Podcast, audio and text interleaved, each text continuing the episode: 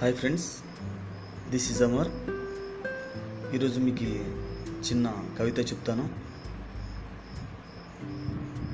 Two are three లైన్స్లో ఉంటుంది. ఇది కొంచెం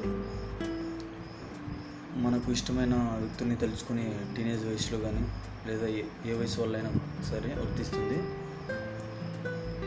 మొదటగా మనం ఎవరినైతే ఎక్కువ ఇష్టపడుతుంటామో వాళ్ళ గురించి అనమాట ఇది. ఏంటంటే ఇప్పుడు చెప్తాను వినండి.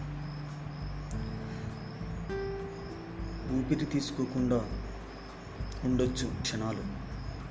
కానీ తనను తలుచుకోని క్షణం నేనొక బ్రతికున్న శవం.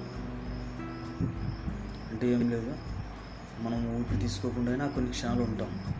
కానీ వాళ్ళని తలుచుకోకుండా వాళ్ళ గురించి చర్చించుకోకుండా ఫ్రెండ్స్తో కానీ లేదా వాళ్ళ గురించి ఏదైనా రాసుకోవడం కవితలు ఆలోచిస్తూ ఉండడము